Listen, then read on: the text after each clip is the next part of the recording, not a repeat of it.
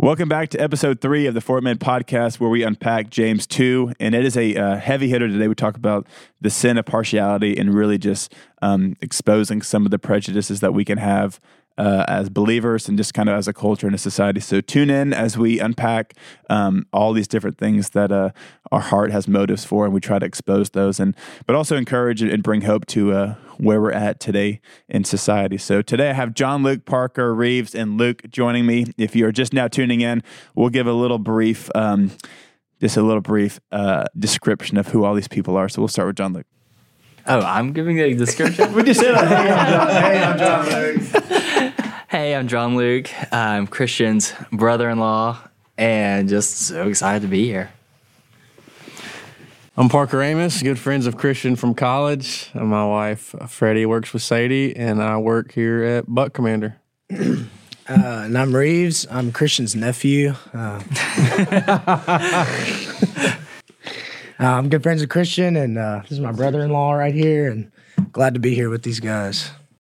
So I'm Luke Albritton. Uh, I guess consider all these guys brothers. Uh, I'm not going to say friends, anyways. Uh, so yeah, I don't work here. My wife doesn't work here, uh, but we all love each other. So glad to be here.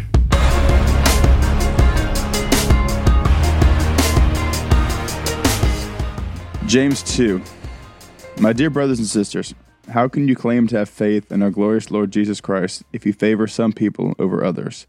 For example, suppose someone comes into your meeting dressed in fancy clothes and expensive jewelry, and another comes in who is poor and dressed in dirty clothes. If you give special attention and a good seat to the rich person, but you say to the poor one, You can stand over there, or else sit on the floor, well, doesn't this discrimination show that your judgments are guided by evil motives? Listen to me, dear brothers and sisters. Hasn't God chosen the poor in this world to be rich in faith? Aren't they the ones who will inherit the kingdom he promised to those who love him? But you dishonor the poor. Isn't it the rich who oppress you and drag you into the court? Aren't they the ones who slander Jesus Christ, whose noble name you bear? Yes, indeed, it is good when you obey the world laws as found in the Scriptures. Love your neighbor as yourself. But if you favor some people over others, you are committing a sin. You are guilty of breaking the law. For the person who keeps all the laws except one is as guilty as a person who has broken all of God's laws. For the same God who said, You must not commit adultery, also said, You must not murder. So if you murder someone but do not commit adultery, you still have broken the law. So whatever you say or whatever you do, remember that you will be judged by the law that sets you free. There will be no mercy for those who have not shown mercy to others. But if you have been merciful, God will be merciful when he judges you. Hmm.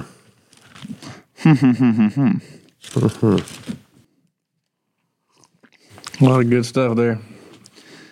Dude, he just it's just so good. How can you claim to have faith in our Lord Jesus Christ if you favor some people over others? That is good. I think it's one of these things that we do unintentionally. Uh, that I think because of like we just get in the habit of being around the same people, right? And then when we go out like to a group setting, um, we just cling to cling to the people we know and the people we're comfortable with. And I think like you see what Jesus did in like his ministry, like when he went to heal people, like he went to like you think the the man that had leprosy, like going into places that aren't comfortable, like the um, and seeing people that have, um, and I think that's we've talked about this, you know, last week. But you go back to the Sermon on the Mount, Jesus says, "Blessed are the poor in spirit, blessed are the weak," right? Uh, and so all these correlations uh, that James is making here. Um, I think it, it's so important for us to have, like we talked about again last week, the eyes to see those people because I think they can get overlooked whenever we're in a group of with our with our people that we love and like we just are attracted to that, right? Um, and so like like James says, like we want we want them to sit close to us. We want them to be close to us because we're comfortable. And so I think that's where we have to get out of our comfort zone to invite those people in. And I think that's where, um, you know, we talk about works that work, work faith without works is dead. And so like what we what we believe in and teach, and like if we want to act on that, we have to you know bring those people in with the same type of love that we do that we would do with each other here at this table, right? So um, that was kind of my initial thoughts right out the gate. You know, it's good. Like I love, like my subheading says, a warning against prejudice. And I think you know, even just like you said, we all have, we all have to some extent like subconscious like prejudices. Like even if they're not, I mean, even even if sometimes they're, you know, like if you're in a sketchy situation, like sometimes having a knowledge of like a situation could sometimes be a good thing. But when it gets to a point where, yeah, when you do favor, you know, one person over another, it could be, you know, if if you instead of you know social dynamics with wealth, if it's you know ethnicity or if it's sexuality or if it's gender or whatever it is, like yeah, I think sometimes like you can read that text and you can just kind of pin it to you know, at least when I, when I read that, I feel like you know someone wealthy or like someone homeless, but I don't think about it further than like, you know, you know, someone of different color or somebody who is gay or somebody who's straight or someone like who has these different, you know, these different differences than me. I think I can just kind of group it into like, mm-hmm. oh yeah, well, like I give money. Like if I see somebody homeless, like I'll give twenty. I'll give them twenty dollars. Mm-hmm. But I don't think about the prejudices further than that of like, but no, how do I actually fight against, you know, things ingrained where I should judge someone here that's not actually, you know, right with Yeah. my scripture. Yeah, that's good. When I was reading some of the background on it, I was I realized that this was written to Jewish Christians. Um, it was actually apparently one of the first books written in the New Testament as far as chronologically. And so you think about that time, there was a lot of division in in the Jewish culture, right? From just the religious leaders and everything like that. And so you can you know this was prevalent in what was going on um, because of obviously everything that we read that went on in the New Testament with the religious leaders and just the different classes of people and everything in, in that nature.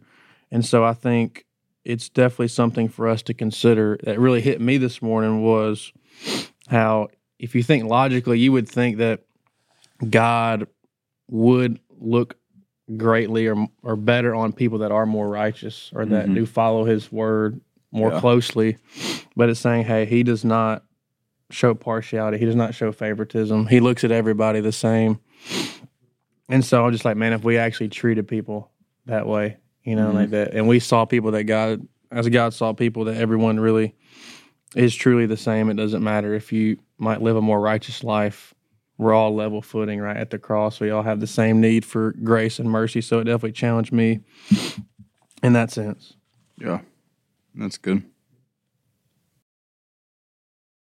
I was thinking really on this like wealth aspect of well one like James really calls him out here and saying like sit when he says um when he says sit among have you not discriminated among yourselves and become judges with evil thoughts? Like he just directly says you're discriminating you're being judging.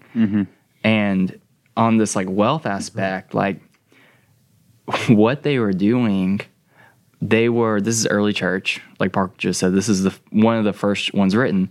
So these guys or girls or whoever they're starting this church they're meeting in a house and what was happening is when a rich person would walk in and these people i'm assuming based on this passage this is like middle income earners here.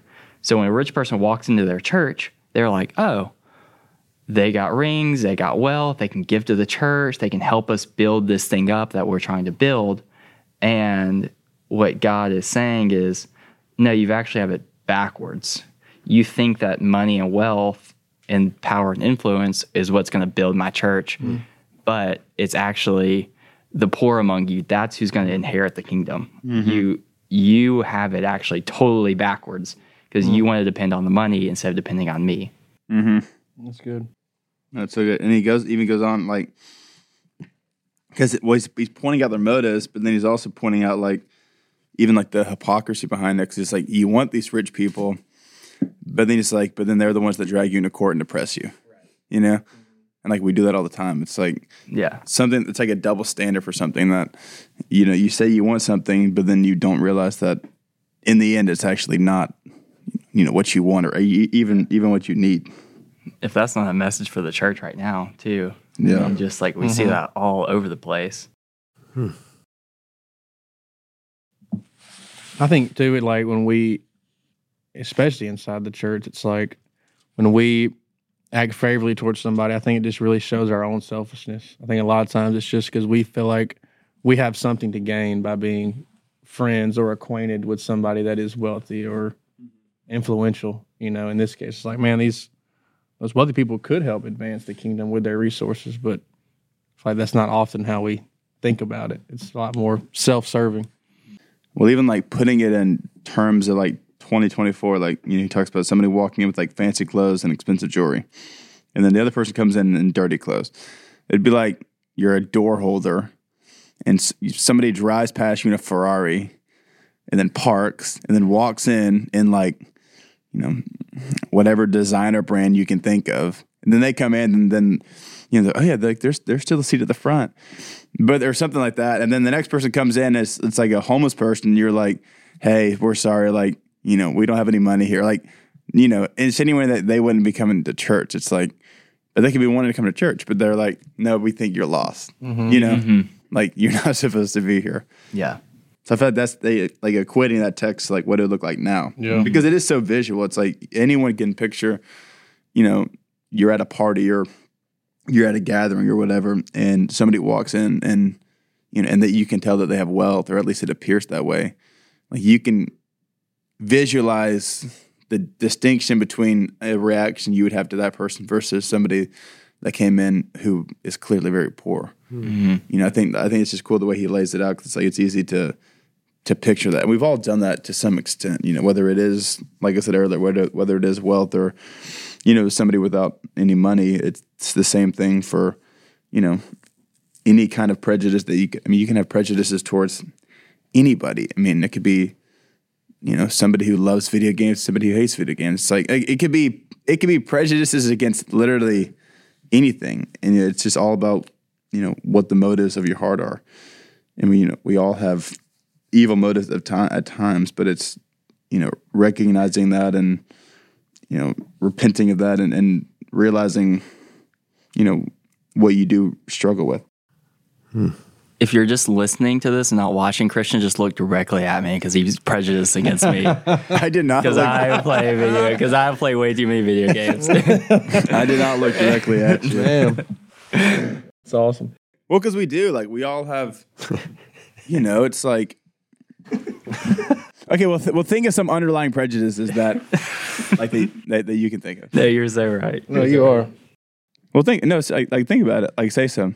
No, I'm thinking like even in Jesus' time, like Jesus washes the feet of his disciples, right? So the feet resembles like mm-hmm. some of the nastiest things, like obviously because they were walking around barefooted. And here James says, if you say to those, sit at my feet, so it's like, hey, you're not worthy enough. You're supposed to just walk, like be at my feet and wash my feet. And so like you see Jesus is like to the prejudice of like, like you don't even deserve to like sit by me, like get on your knees and wash my feet. So the extent of like Jesus like just ultimately was looking at people's hearts right? And so like the humility that it took for him to sit at his disciples feet and wash them right just shows like ultimately just naturally as humans we want to look externally before we look internally right? And so um i don't know that that was something man that just really stuck out to me is like our father sat at the feet of his people that went to to do the great commission right to go out and make disciples right? And so if if our father was washing not saying you know obviously saying no don't let me let me sit at your feet and wash your feet.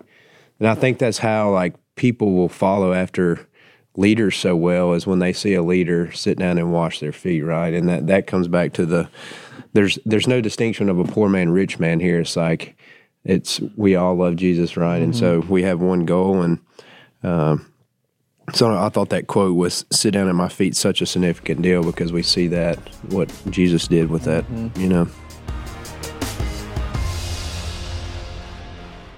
If you're a longtime listener to the podcast, you've heard me talk about AG1 in the past. AG1 is something that I love to drink in the mornings because I think it tastes delicious. And taking care of your health is not always easy, but it should at least be simple, which is what AG1 does for you. I've been drinking AG1 every day, and it's just one scoop mixed in water once a day, every day. By doing so, it makes me feel energized, focused, nourished, strong, and ready to take on the day. AG1 delivers my daily dose of vitamins, minerals, pre and probiotics, and more. It's a powerful, healthy habit that's also powerfully simple. So I decided to try AG1 because I wasn't feeling focused. I was always feeling run down, and I really just didn't feel healthy. I wanted something that I could drink in the mornings before my workout, and something that was going to kind of replace my cup of coffee in the mornings. I don't like taking caffeine before workout, before workout, or even just early in the day. And AG1 has been such a um, great thing to drink in the mornings before I do anything, and helps me feel more focused. And even for my workouts, you know, I love fitness and I love working out, and AG1 has been a great uh, help to my recovery for all those things. And I really just even feel uh, just better throughout the day. And there's been so many people that I've recommended AG1 to. My wife um, never misses a morning. My dad is obsessed with it. He's always uh, asking me to get him more AG1. And my mom has started drinking it as well. Um, so I've just got so many people on it. They all love the taste of it, and they all said that it helps them feel uh, just better throughout the day, and it gives them um, the health and just the boost that they need. And what I love about AG1 is that when I'm drinking it, I know that I'm covering my nutritional basis right at the start of my day. I'm getting support for my brain, gut, and immune health since AG1 is packed with vitamins, probiotics, and nutrients. And AG1 has also become just an, an, essential part of my daily routine. Like I said, if I if I I usually like to drink it in the mornings, but sometimes if I forget, I can drink it. Uh, at any time throughout the day. And especially if I'm busy or having an active day coming up, their travel packs have been a lifesaver for me. As much as my wife and I travel, I love bringing their travel packs with me on the go. And AG1 has got high quality ingredients like pre and probiotics, adaptogens, and antioxidants to give me the extra boost that I need. So if there's one product I had to recommend to elevate your health, it's going to be AG1. And that's why I've been a partner with them for so long. So if you want to take ownership of your health, start with AG1. Try AG1 and get a free one year supply of vitamin D3 plus K2 and five free AG1 travel packs with your first purchase exclusively at drinkag1.com slash huff. That's drinkag1.com slash huff. Go check it out. One prejudice I think that, like, bringing it to 2024, I think we as Christians me definitely at times, and we as Christians collectively, or at least in the, in the South and in America, it's like a political thing mm-hmm. more now. You know, it's like that was the one I forgot. The rich, I say political. Yeah, like the rich man is for in our day and age. I think that the church we collectively are aligning ourselves with or think are going to help us is like the conservative like party, mm-hmm. and we very much ideologically shy away from, again, I'm speaking general, especially and specifically more in the South here, is like shy away from like woke culture or like all that kind of thing. And mm-hmm. I think that can definitely hinder us in the way we love people because we're we're can be prejudiced against that or think that ideology isn't like advancing the church. So like we don't want to bring them in. Mm-hmm. Does anyone's subheading say anything different than prejudice, or is, it all prejudice? Mine says favoritism forbidden. That's what mine says too. Mine says the sin of partiality. You have ESV. Touche. Wait, what version are you reading? NLT. NIV. Don't uh. Don't look at me different. John Luke's reading the Dungeons well, I, I, honestly got this one because last we got ESV and the words were so tiny that Sadie got me this one. Like not because of last week, but I've had, the, I've had this one where the words are bigger. Well, ESV is a little harder to read. Well, it is hard to read, but yeah, I remember because I read ESV and then I read NLT, and I was like, I'm, I'll just go with NLT this week. But yeah, ESV says um, you could get the ERV, the easy to read version. Easy, easy Reeves version. it's a real version. The easy to read version. Yeah. What is that? I'm not. I'm not trying trans, to show. I know it's a translation. I'm not trying to show prejudice towards the ERV. I've just never heard of For it. people that can't see well. Yeah. So that's the one who can't see. Why do you think I said it? he knows it. The letters are the same size, guys. It's not. not about the, well, no, the the le- it's the same version. It's just a bigger font. I, like, I honestly have really good eyesight, but there's just something about reading smaller text when when you know you're being recorded. It kind of locks you up a little bit. okay, but no. So what are some what are some things that you can think of?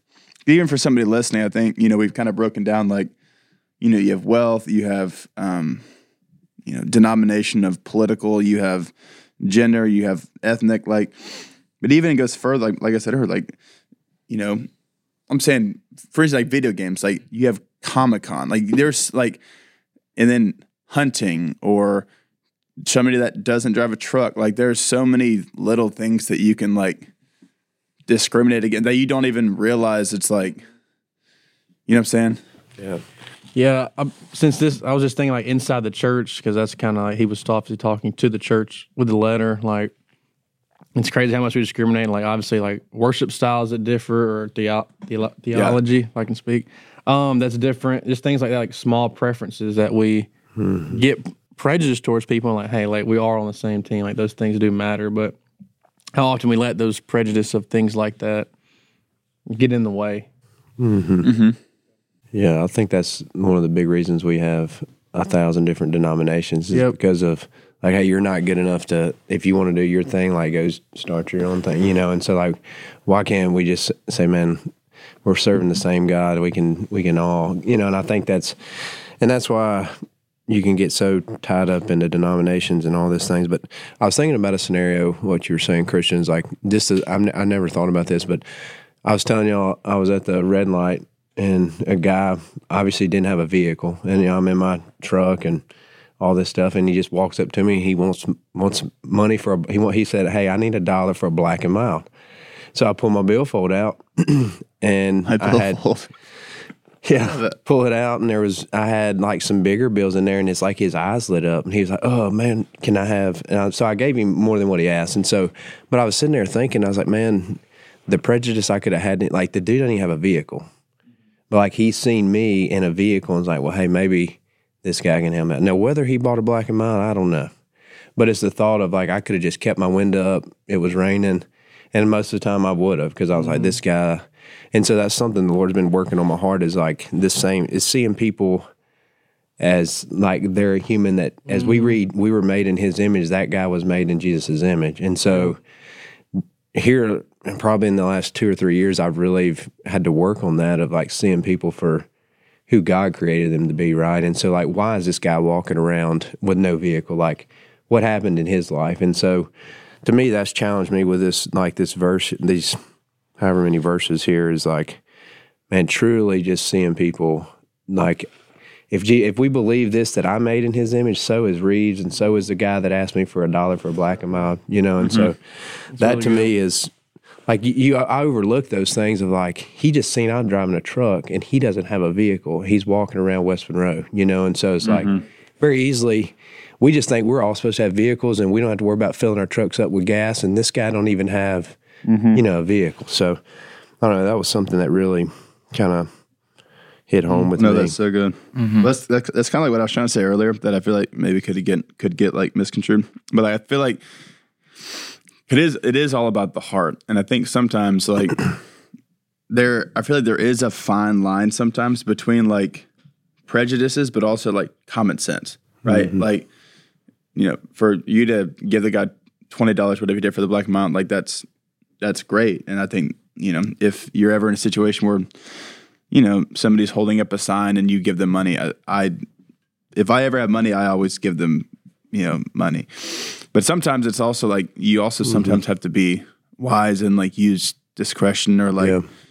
you know and and not that it's you know any kind of form of prejudice which maybe sometimes it can be underlying but it is about the motives. It's like mm-hmm. if you're potentially you know in a not safe area or if you're by yourself on a train like whatever it could be like sometimes it's like not that you're showing prejudice, but it's like you all you we are also like mm-hmm. conscious human beings with like a level of common sense to where it's like no, like this might not be, you know, a safe situation or whatever. Pornography is not an easy subject to talk about, but it is something that we have to talk about. There are so many companies that are out there working against you, your family, your marriage, and it is such a big problem in our culture. And I think that it's something that we don't talk about because there's shame tied to it. It's a secret sin, and it's really just uncomfortable uh, to share that. Um, for years, I struggled with it throughout high school and uh, early on into college. I had such a grip on my life, and I think part of the reason that um, it had just kind of held me in bondage for so long was because I didn't want to talk about it. I didn't have accountability in my life. I didn't have people that I could uh, confess things to or share things to, and I think that was why I wrestled for so long. And that is something that I love about Covenant Eyes is that you can actually have accountability. And that is why I love Victory by Covenant Eyes so much. So, Victory by Covenant Eyes is a powerful tool that helps Christians who are serious and want to quit porn for good or never start in the first place. Victory combines industry leading technology with decades of experience in leadership and recovery content, accountability, and behavior change. And the Victory app has powerful accountability features built in, and the optional blocking technology makes it an unparalleled tool in the fight to live a porn free life. So Victory by Covenant Eyes can literally block certain things from your phone to where you can't even access it. So like I said, if you struggle with porn now, it's the perfect thing for you because it can block all the things that you might struggle with or be tempted by. And if you've never started in the first place, do not think that you're not susceptible to it because it is so prevalent. We are all susceptible to it. So even if you've never struggled with it, Victory by Covenant Eyes is still a great thing for you to make sure that you never go down uh, that rabbit trail in the first place. And scripture also teaches us the importance of being held accountable. Proverbs 27 17 says, As iron sharpens iron, so another man sharpens another. So here's how it works. First, use my link, covenanteyes.com slash huff, and download Victory on all of your devices. So once installed, Victory runs silently in the background of all your devices and uses cutting-edge AI technology to watch the screen for behavior that does not match your goals. Next, you will invite a trusted friend to be your ally. This is somebody who can walk beside you through the ups and downs of recovery. Your ally will get push notifications on any porn use and reminders to have accountability conversations, even if things are going really well. So just remember, accountability is not others calling you out for your sin, but is having others call you up to the person that you are in Christ. And anyone can get started on their path to recovery for free by visiting covenanteyes.com slash huff and using my promo code HUFF for 30 days free or by clicking on the link in the show notes today. That's covenanteyes.com slash huff. Yeah, no, I think that's good because I think like, hey, if, if I knew this guy was a drug addict and I'm fueling something that I know he's addicted to, I'm not helping him by giving him money, right? Because he's not going to buy what he says he is. And so I think that's, we in Proverbs talks obviously all about this is the difference between wisdom and knowledge. And so like, and James, we kind of talked about that too, is like praying for that gift of wisdom that the Spirit can fill us with. And like when I seen that guy, like at that point, I knew like it's like when I pulled my billfold out, his eyes just like it's like okay, maybe he does just want a black and mild, right? Or maybe he's using it for something, you know, um, because he asked for a dollar. Most people don't ask for a dollar, right? And black and milds were like ninety something cents. I don't, I don't know, but it's can be more than a dollar. And so like maybe he wanted more, but that was his go to to get money, you know. And so, no, I think you're exactly right, Christian, on that as far as uh, having eyes not just to see people's hearts, but also to see the situations and. Uh, so that's good. Yeah, I think I think it's tough for anybody that when you see someone asking for money, it's I think it's in Proverbs, like the scripture that says, "Give to the beggar what he's asking for." Like the Lord doesn't he doesn't specify like in his command to us, it's not well, don't enable him to have an, an addictive personality. Like we know that those forces are at play, and, and the Lord simply says, "Give to the beggar what he's asking for." And for me, and I'm sure other people relate to this, I just that's definitely something I struggle with, and because I don't want to enable, having come from that kind of same lifestyle, I just I don't want to enable them to continue living a. If it looks, you know, you can usually tell when somebody's on drugs, and Yeah. when they come and ask you for money. Of course, like I'd rather. It's it's a lot easier when they're like, kind of some food?" Mm-hmm. But when they ask for money, it's definitely hard because I know that just from scripture, it seems that the Lord is not asking me to make that judgment call about like give to the beggar what he's asking for. Yeah. You know? But it also said, like Jesus, just to that point, Jesus also says, like the poor will always be among you. And I think that's like in in that scenario, it was when Jesus was saying, like we could have given this money to the poor, and Jesus was like, there will there will always be poor, you know. And so I think that's like that saying it's not legalistic. Like it is a case by case basis. Mm-hmm. And like I was thinking of this here when it, later in this in the chapter when it says. Uh, if you really keep the rural law found in scripture, love your neighbor as yourself, you're doing right. And that's like, I think in this kind of scenario, you got someone out the window. It's like, okay, if I was in their shoes, what what would be the best thing for me? You mm. know, and if you are addicted or if you're whatever, it's like, well, maybe cash isn't the best thing, but you know, sometimes maybe it is. Like that is what you need. You just need a dollar to get by in that moment. And so I mm-hmm. don't think I think the point is not to show favoritism. Like the point is in whatever scenario you're in, don't base your judgment on looks alone, Mm-hmm. but base your judgment on what's the best way to love this person where they're at, as you want to be loved. Yeah. When we all have different convictions too, it's like, you know, like read or look if you if you pull out your wallet and you have like a ten dollar bill and like a hundred dollar bill, and you give them the ten dollar bill, then you know later that day you might feel convicted for not giving them the hundred. And I think sometimes, yeah, I feel like even the way I grew up, like, or you might be the same way, even like this denomination, den, denominal, I'm saying denominations, whatever. I was going to try to say denominationally, which might not even be a word, but like I feel like you always have the excuse of like, well, I don't know what they're going to go spend it on, mm-hmm. or I'm not going to go fuel that. Right. And I think I've had to just get to the point where it's like, it- it's not, you know, whatever they do with it is not up to me. It's like it's up to the Lord, but like my obedience is actually giving them to it. Like so, I've had situations where I've passed people, and this is not like this is not me trying to say like I'm so good, whatever. I've had it because I've driven by plenty of people that are needing money with money, and I'm like, whether I don't want to stop or traffic's bad, I don't want to cause this, whatever. I was driving. This is probably a few months ago. I was just driving down the road down the highway, and this people were in lawn chairs asking for money, whatever, or hadn't had these big signs up. And I drove past them, and then I was like, had the thought of like, well, I don't know what they're going to spend it on. And then I was like, plus, I don't even think I have any money. I opened up my glove box and see a hundred dollar bill, and I was like. like that's my first thought. Was like, dang it.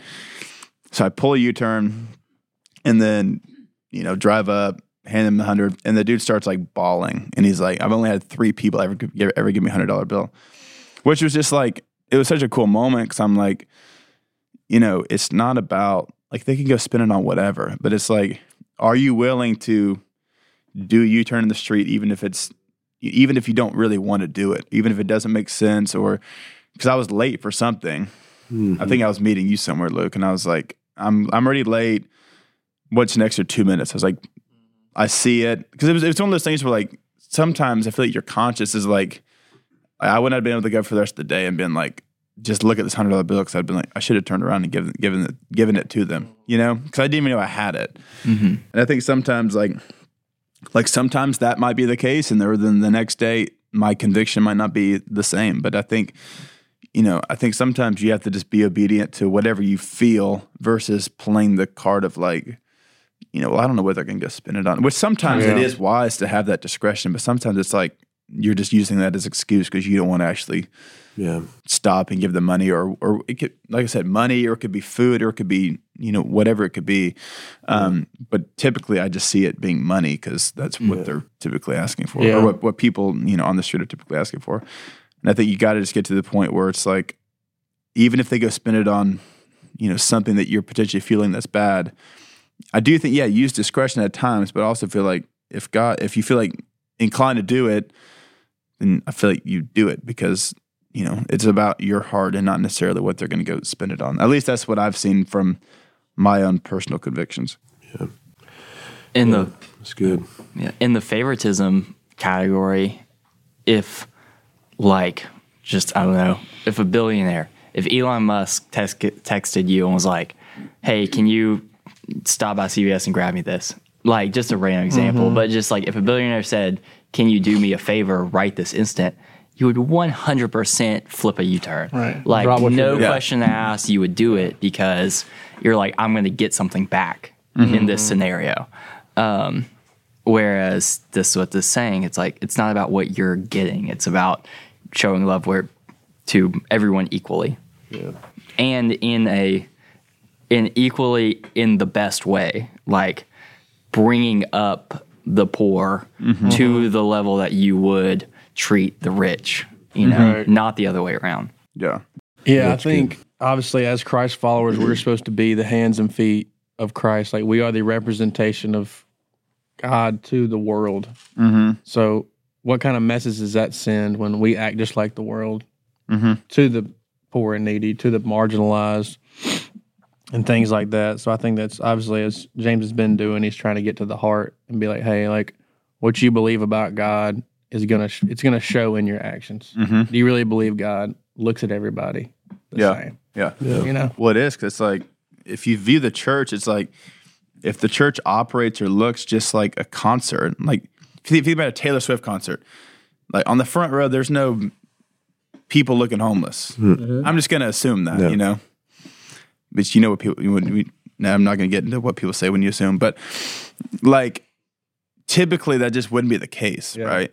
Yeah. So it's like, why would the church? I'm saying if if, Yeah. if you view the church like, and you look at the front row or or whatever, and it's like somebody in fine clothing, somebody in poor clothing, fine like.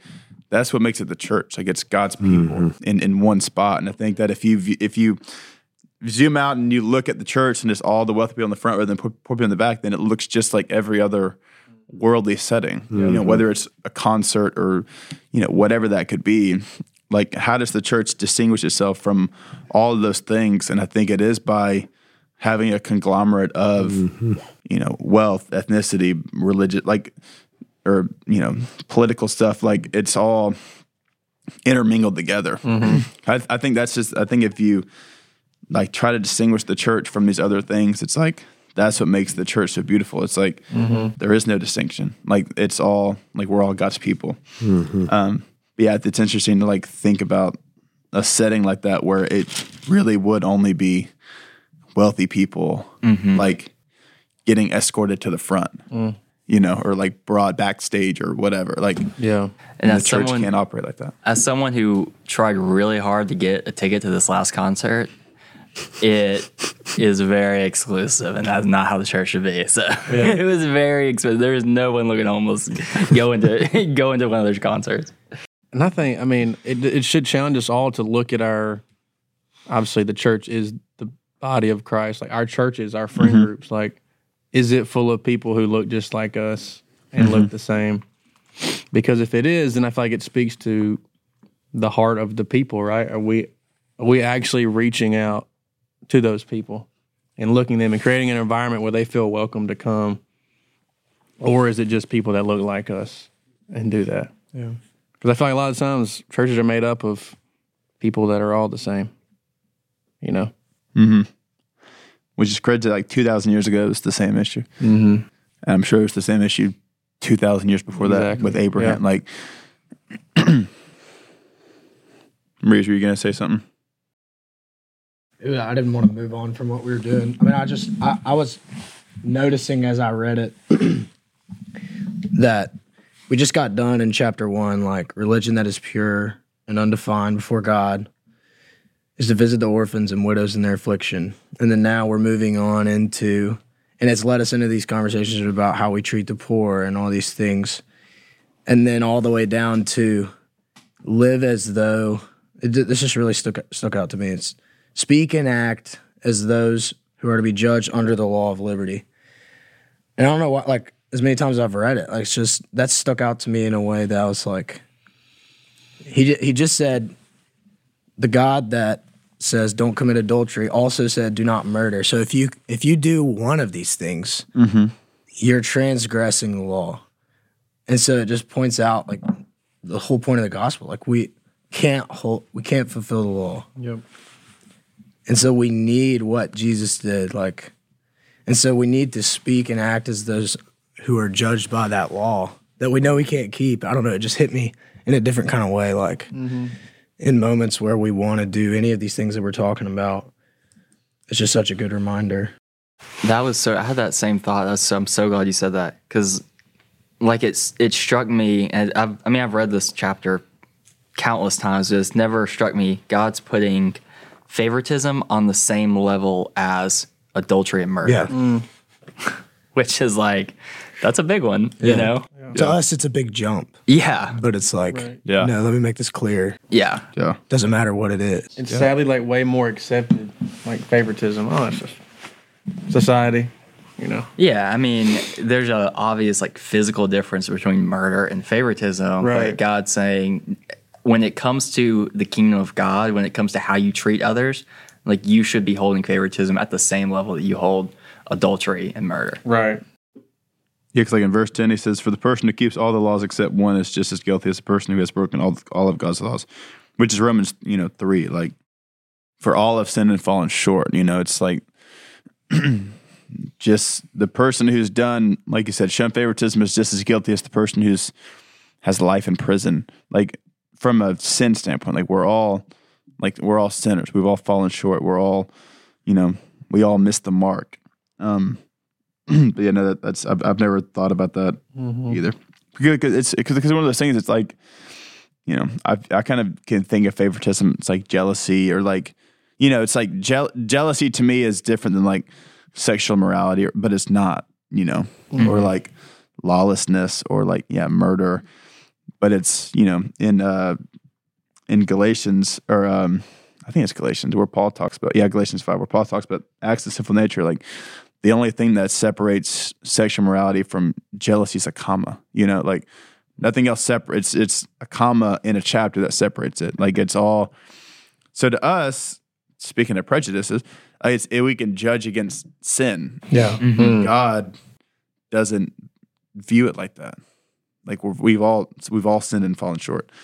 Um, so I love I love that y'all brought up that point because I've never like really thought much into that either. Mm-hmm. And I think this is not like, I don't think we're saying, I don't think we're saying, speaking to the audience, I don't think we're saying like that means just let everyone in all the time. Right. It's like, the, Yeah. it's not what we're saying. It's not saying like one who shows favoritism is as, like, is safer or better or is on equal level as like a murder as far as like who you bring into your life and who you interact with. Mm-hmm. It's about how you it's about the heart in how you treat people every day. Like in your interactions, even in your boundaries, it's treating people as humans when you set good boundaries, when you decide this is who I'm going to work for or work with or who we're going to bring into our friend group.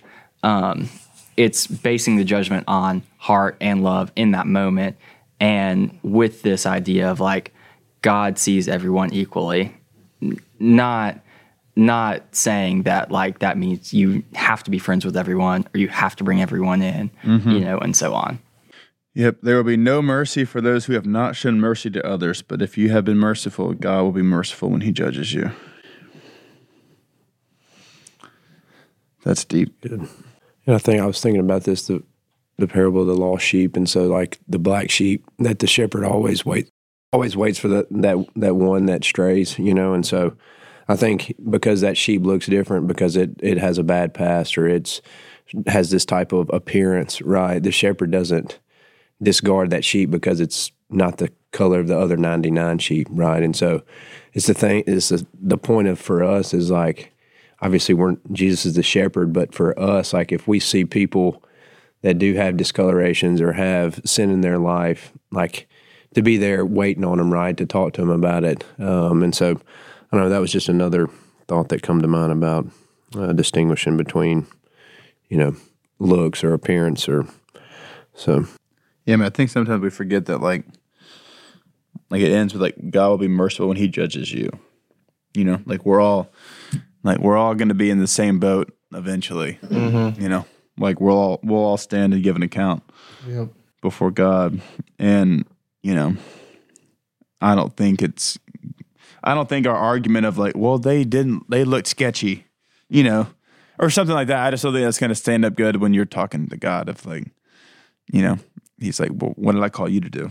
You know? I, know, I just love that like there will be no mercy for those who have not shown mercy to others. Like that's you know. Yeah, it's like if we really truly understand the mercy that's been shown to us, then we will freely show it, Yeah. you know. Yeah.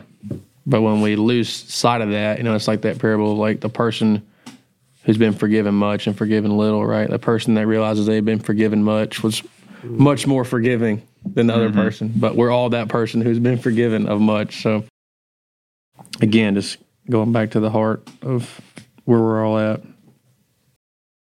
Well, in that parable, it's yeah, the person who has been forgiven much is the one that's also not like he's the one that's very stingy with the with the worker. You know, like we've all been forgiven much, but it's like if you don't extend that, then it's you know, and I'm yeah, that parable does not end well for that guy. Right. Um, but we're all in that same boat. It's like, you know, we've all been forgiven much, and it's like we've all, you know, had mercy. You know, God's had mercy on us all. And yeah, it's like if you can't overlook one petty thing, it's like then you neglect or you it seems like you neglect what all God's brought you out of. Like I got a lot of crap in my past life.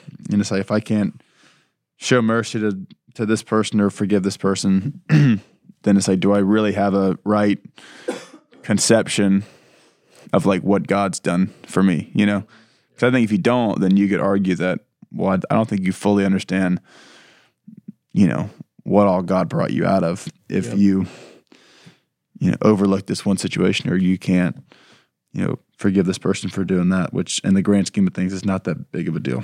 Right. any last closing thoughts? Uh, John Luke Henry's brought up the the law, and so he was talking about the royal law hear. He says, if you really fulfill the royal law here, it says you shall love your neighbors yourself. And so previously in chapter one, he talks about hearers and doers. Right? We hear it, do we do it? And then he says, how can a man look at himself in the mirror and forget what he looks like? And so it's like that tells us how easy it is. Like we can say, like, yeah, we can love love a neighbor, right? But it's mm-hmm. like, do we love a neighbor, right? We can. It's the whole here, dude type deal. It's like we can how can we look at ourselves and then forget exactly what we look like when we just looked at it, you know? And so uh, I think that to the point of y'all said too about the adultery and um, murdered, I think we talked about this some last week. It's like when we uh, lust is the equivalency of adultery, right? Whenever we have anger in our heart, it's considered murder, right? And so it's like we categorize those things like just lustfully looking at a woman is committing adultery. And so I think that's he's tying that it's such a big deal. Like, well, we don't think is that prejudice is showing favoritism, whatever it may be. And so, um, like we, me, we categorize things that seem to be little sin, big sin. But to Jesus, everything's sin, right? And so it's like we're quick to say, well, I just looked at this woman, I didn't commit adultery, or I'm not cheating on my wife. But it's like, man, we have that all messed up and backwards. If we don't, if we believe everything in this to be true, then we have to believe, just like he's saying here, it's like, man, you shall love your neighbors. It's a, if you do that, you're doing well. Mm-hmm. But man, how mm-hmm. often do we not do that well? Mm-hmm. Right? It's such Yeah. a simple thing because, like, I love myself. Right? That's what like I really love myself. But it says that type. It says God says love me and then love others. It doesn't say love me, love you, then love others. And so it's that like first love Him, then in return, like you will love that guy that's homeless or that guy that doesn't like you you know what I mean? And so I don't know, that was a big thing. It's like I love how scripture just ties so well with each other that this was thousands of years before like stuff that we've you know talked about previously, but man, how it makes so much sense today to our life, you know. Yeah. So, just Right. to super quickly add on to that because it, it's such a good point that like god elevates all this sin like this is important. This is like mm-hmm. this is equally as bad and evil and you should like see all of this as equal and as evil in the eyes of the lord and on earth. But then he always follows it up which he does so many times in the bible but mercy triumphs over judgment. Mm-hmm. And that's like for us a thing I, that's what i think about that a lot for myself of like holding those two things in my heart of mm-hmm. yes i've sinned but i've also been shown mercy. Hmm. And that allows me to like not wallow in self-pity not but it all, and walk forward in that like i've been shown mercy. I can humbly walk and treat others well because and show them mercy as i have been. Mm-hmm. Mm-hmm. That's so good. Because I do think like, and like the last thing I'll say, because I think it's obviously God knows just how sinful we all are. Because you look at big things like adultery, and you look at something like murder. Like for murder, you can make the argument that most often it could start with a prejudice, right? Like it starts with having this framework, and if you don't put that to death, then yes, eventually you're going to end up murder. Same with lust. It's like with adultery.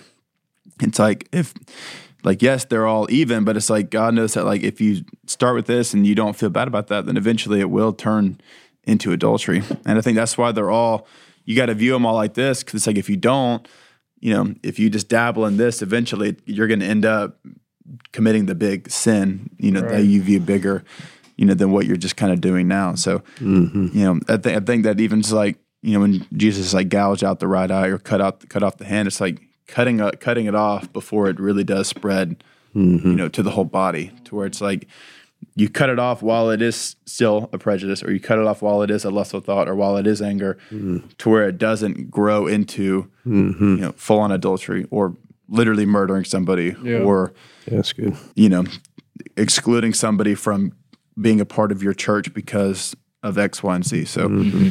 Um, yes, I think getting to a point where we repent for those prejudices because we all have them, you know, in some form or fashion, whether it's from the way we were raised or culturally speaking, where we were raised or, you know, economic status or whatever. So I just encourage you if you're listening, um, just to kind of pray through some of those things of like what you feel like, you know, what prejudices you feel like you struggle with. We all have them, you know, like we've talked about the last 45 minutes. Um, we all have things we wrestle with, and I pray that you would ask God to reveal those to you, that you would repent for those, that you would ask for forgiveness, and that you would ask God, that you would ask God to give you eyes to see people the way that He sees people. Um, I don't think we can ever pray that enough for guys for God to give us eyes to see and ears to hear.